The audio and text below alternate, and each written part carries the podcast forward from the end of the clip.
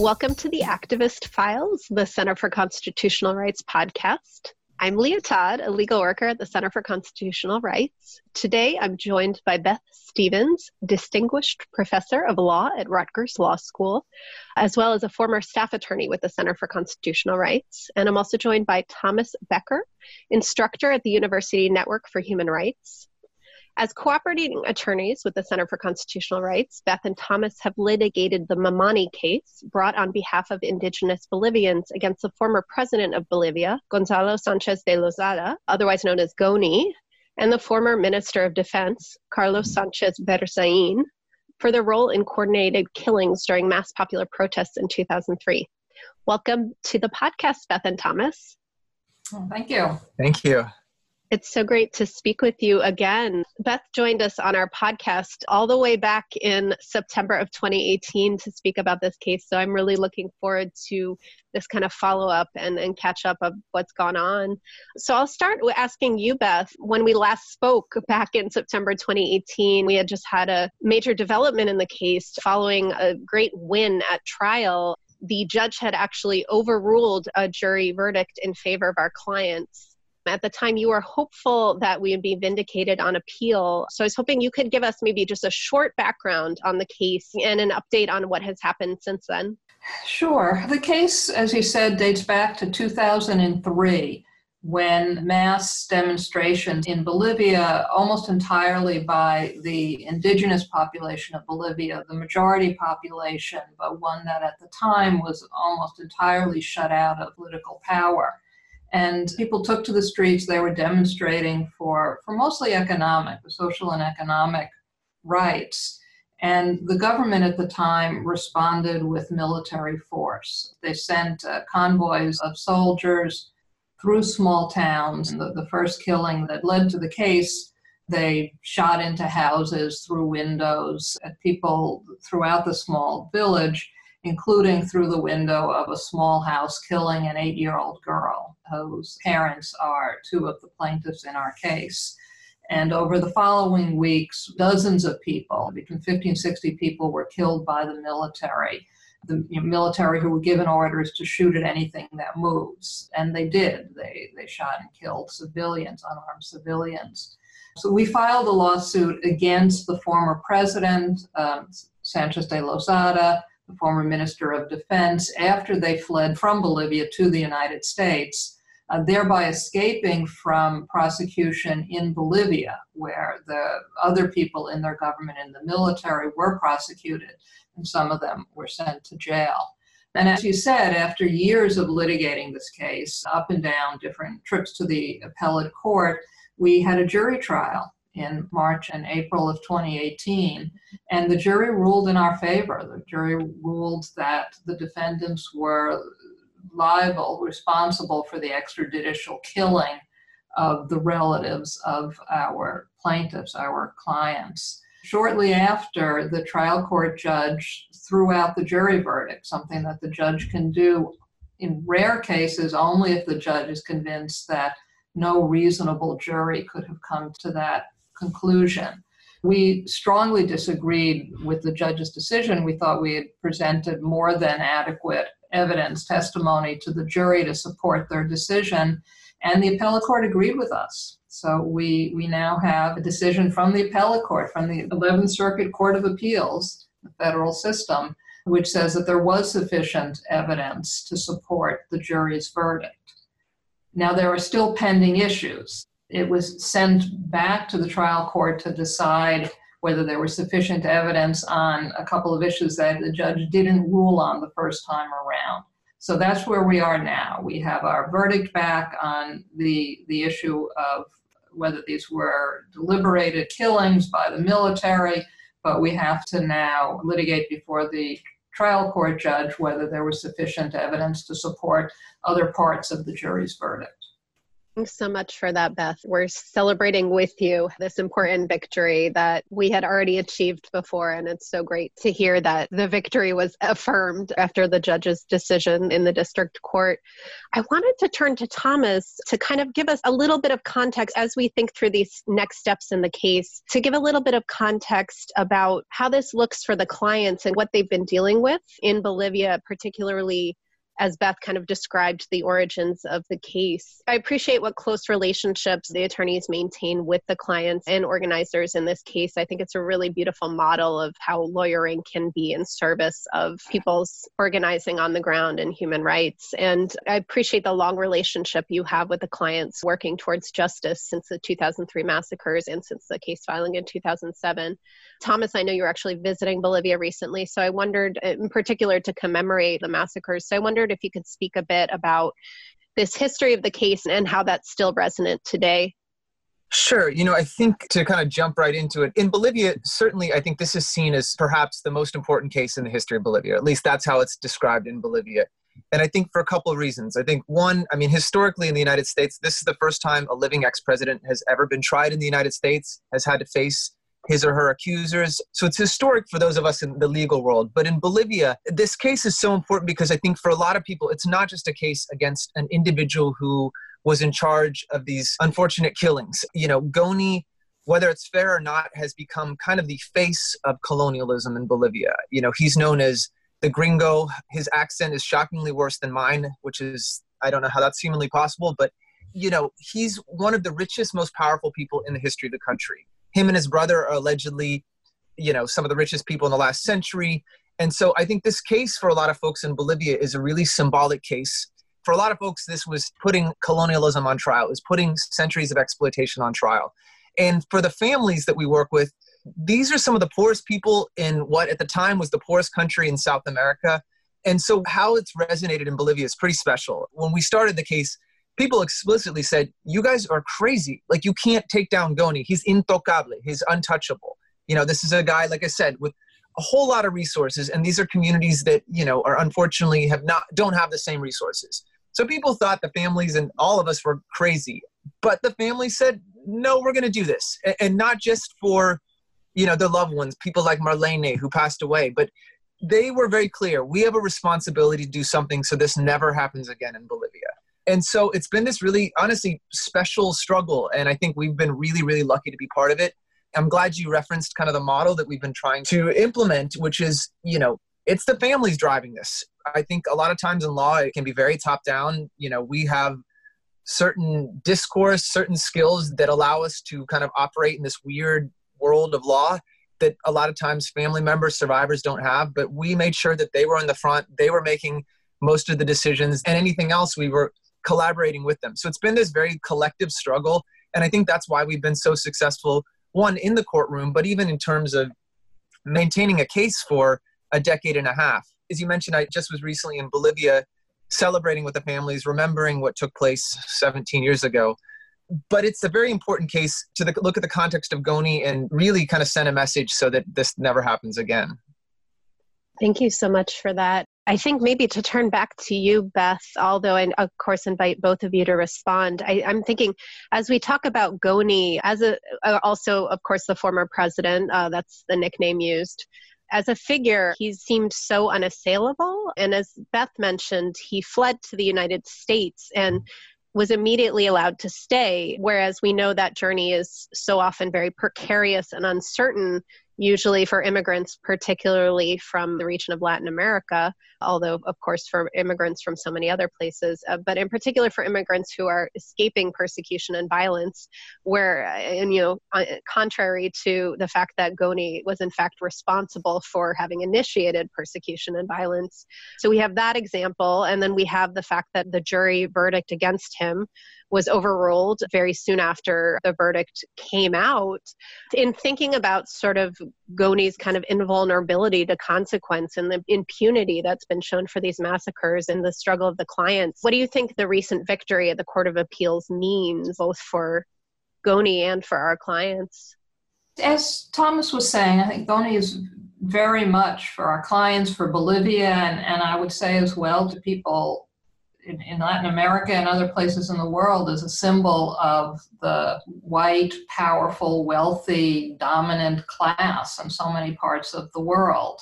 And he went into court, he went into the trial with the self confidence of someone who comes from that world. When he testified in front of the jury, the jury was largely people of color, largely working class, and he sat in front of them and he told you know his stories about how his mother had worked with Eleanor Roosevelt and really did not resonate with that jury. And then he told a story about how his wife was home pregnant in labor giving birth i think to their first child. And he went out to buy her a car as a present. And instead he bought her a mine. And and his wealth comes from mining. I mean he is so out of touch with the people of the United States who made up this jury that he thought this story would resonate, much less with the people of his home country. And we had similar testimony from his co defendant, from the Minister of Defense, who denied that there are indigenous people in Bolivia. We're all Bolivians, he said.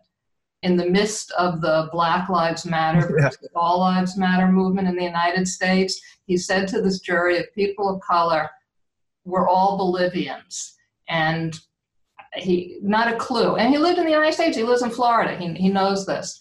But the interesting one of the interesting things was that our sense was that these stories did resonate with the judge, but not with the jury. And we won in front of the jury and we lost in front of the judge. And I think our clients saw this very much as a reflection of the reality and that the audience that mattered was the jury. The people of the United States had spoken through this jury and had believed them and accept, you know, and, and ruled for them.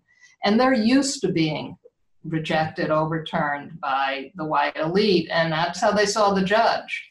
How, how they saw the, the three judges on the appellate panel, I don't know, but the appellate panel, with some distance, was able to read what had been before the jury and been be persuaded that it was sufficient to support our claim. So it, we really felt like it was righting that balance, that the verdict of the jury was reinstated. Yeah, and just to piggyback off what Beth's saying, you know, for folks in Bolivia, not just the families and not just kind of the social movements or folks without economic means in Bolivia, but, you know, the jury verdict was the most important thing. And still, you know, at the end of this process, if it goes to the Supreme Court, wherever it ends up, the jury verdict is the most important thing because, in theory, that represents the voice of the American people, and the American people have spoken. It wasn't a surprise in some ways that the judge overturned the verdict. I think, you know, when you have a history of so much colonial exploitation in Bolivia, there's always this distrust of those in positions of power so a lot of Bolivian people, it wasn't a shock. And though people were upset that it was overturned, at the end of the day, the American people have spoken and they've said that these two men are responsible for killing innocent Bolivians. And I think that you can't change that no matter how this case turns out, which is pretty special. And for the families, it's not about winning money. This, this is about justice. This is about sending the message you can never do this again. And I think in a lot of ways that that jury verdict sent that message. Hopefully it resonates. Hopefully it's solidified at this point with the appellate court decision, it certainly was solidified. But that's the most important message. Thank you for that and congratulations on so successfully communicating that story, you know, to really get to that place. As you pointed out, it's really due to the incredible long-term organizing efforts of these families and communities struggling for justice and recognition of his historical injustices, which I think is certainly reflective, um, as you mentioned, in the US. I wondered if, Thomas, if you could contextualize a little bit for us what this is looking like right now, given different political developments that I think you've certainly seen firsthand, having been in Bolivia recently recently. While this case has proceeded, as you know very well, there have been great political upheavals in Bolivia, which includes a coup in 2019, a very recent election in late 2020 um, and you know many other developments so i wondered if you could speak about that recent history and how this kind of implicates and informs the case Sure. You know, part of what I was saying about the appellate court decision, I think hopefully solidifying this is really important. This is not to say that the judge overturning our case two years ago really opened the door for massive violence, but I think it did send a message, at least in Bolivia, okay, maybe we can get away with this. And so I've referenced that because last year there was a coup. Evo Morales, who had been in power for 13, 14 years, ran again. social movements were protesting. Some people wanted him to stay, some didn't. We can spend hours talking about whether he should have rerun again or not. But what is clear is that Evo was removed from power illegally. The police, the military threatened him. Opposition leaders on television admitted to paying these state forces to force him out of power. Right wing groups burnt the houses of politicians involved with MAS, kidnapped them, tortured them, threatened to rape their family members. I mean, it, it was brutal. And after Evo fled, as well as dozens of other officials with the government, an interim government took power that was not elected. So this woman, Jeanine Áñez, was selected by the Brazilian ambassador, the Catholic Church, and several opposition candidates. They basically named this woman president. She was not voted in power. She was relatively unknown, other than she had tweeted a bunch of racist things about indigenous people. That was kind of the only thing that people knew about her. And after she took power, uh, you know, really the abuses we've seen in Bolivia over the last year have been almost unprecedented. Ironically, I would say the one example of a more violent time would be Goni. You know, there was a study done on, on state forces killing civilians, and the most violent month in the history of Bolivia since democracy was Black October, which is what we've been working on the Goni case. And then the second most deadly month was this last November in 2019. And I was there for most of the last year documenting the abuses. In the first week alone, there were two massacres carried out by the new government, the interim government of Áñez. And boy, it's been a rough year. Hundreds of people have been arrested for sedition, terrorism, tortured, thrown in jail. It's been a really, really dangerous time in Bolivia. But in mid October, there were elections, and the MAS party, Evo Morales' party, the movement towards socialism, won the elections with 55% of the vote. It was kind of this resounding victory. I would say less for the MAS. Actually, I think it was this resounding rejection of authoritarianism, of violence, of racism. I think it frankly had less to do with the candidate. Any candidate, I think, could have won. I think it was the people once again rising up really democratically, non-violently, in response to a very, very violent year. It's tough. I think this was a hard year for the families because I think a lot of us thought we sent the message to leaders that you cannot get away with this behavior anymore. Certainly, I would say that at least some of the family members believe that the decision to overturn the jury verdict really created a space where government thought maybe we can get away with this. And that's why I think that this appeal, and our recent win, is so important because it really does solidify this message that if you kill people, you will be held accountable. And I can say that, you know, being there in Bolivia over the last year and, you know, just recently for the elections and post elections, I've talked to government officials who said the message is sent. We need to do something about it. So they've already begun processes against the ministers that were involved in the killings, several generals, the ex president. They all have processes that have started. And I think a lot, at least in part, this trial that the families in 2003 brought really served as a centerpiece or as an example for holding people accountable. And I think many people in Bolivia would say that without the Goni case, they wouldn't be moving as quickly for justice in Bolivia, which is special. That's really amazing to hear. And I also want to invite Beth if you have any thoughts on this, just what it means to bring a case that becomes sort of an example to look to that can create these kind of shifts. I wondered if you wanted to share, you know, how your experience of having seen what it's meant to the clients and having to sort of pave the way in in you know getting justice as thomas talked about this uh, and, and, as you talked about it representing a movement in, in the sense of listening to them. I mean being their us lawyers but taking guidance following them learning from them. I've worked on, uh, on, on many human rights cases and you know, some of them were representing incredibly brave, courageous individuals who are, in, in, you know, in some ways ahead of the movement that they come from and somewhat isolated this case was special in terms of the breadth of the movement that we were able to work with. I mean, when we talk about you know, the plaintiffs and the families, when Thomas talks about it, it's the eight families who were actually our plaintiffs, and then it's also a whole organization of people behind them who were you know, other family members of other people who were killed in the violence. And they're all part of it, and they're all part of decision making you know there were we learned a lot from them. I learned a lot from them over the years and and you know incredibly moved and impressed by their their courage and their ability to their willingness to stick with it. I mean, you know another story that i can't tell often enough is how they kept us going and lifted our spirits when we were disappointed because they they know the struggle is long and hard. And they don't expect any different but they don't give up because of that yeah i mean i think really lawyers could learn a lot from folks in bolivia.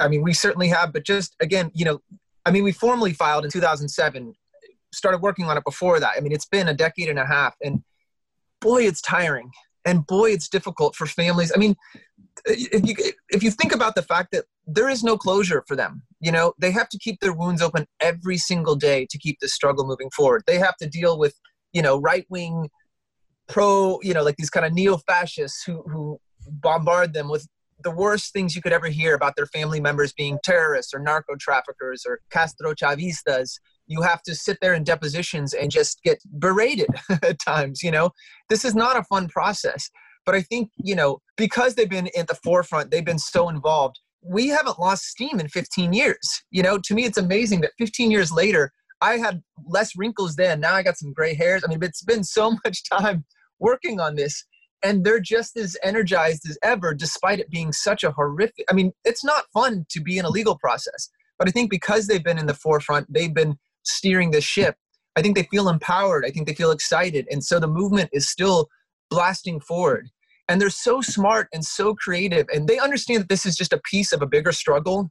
And little things, you know, we look to them for guidance. And, and of course, we suggest people that we think would be good witnesses or not. But really, at the end of the day, they make decision. They make the decision. They make decisions on what's going to be the final story. Maybe this witness is not as helpful for the case, but it completes the story, and we have a responsibility to tell the complete story. They get how it fits into the struggle in Bolivia, and they understand that a lot of times you use non-legal means or sometimes even illegal means which is you know in the trial of responsibilities which was a trial against the ministers and generals involved in Goni's cabinet uh, involved in the killings in 2003 that was not moving forward. So the families decided all right we're going to occupy congress. And so they occupied congress which was the thing that really sparked this trial. Things were moving so slowly and it was an embarrassment that these folks who suffered so much had to take over Congress to make this happen. You know, so I think they're very smart, they're very creative, and they've made the decisions that have made really all this stuff happen. And we've just been lucky to piggyback and, and learn from them.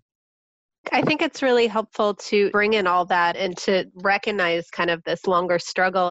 I would imagine, you know, it comes from the fact that we're talking about this in terms of 15, 20 years, but in fact, I imagine that they're seeing this as a kind of 500 plus year struggle of indigenous resistance that I'm sure is resonant beyond the borders of, you know, what is now Bolivia, certainly is something that's resonant within the borders of what is now the United States as we see in so many struggles against colonialism and empire. As you mentioned before, Beth, we're talking about a population that is largely poor, indigenous Aymara people, and they're struggling against this wealthy white established culture and against the military power that they wield. And I wonder if you could like reflect a little bit on this sort of like historical justice that fits into the shorter timeline of this case, the shorter history of this case, but kind of how it fits into this longer struggle against colonialism.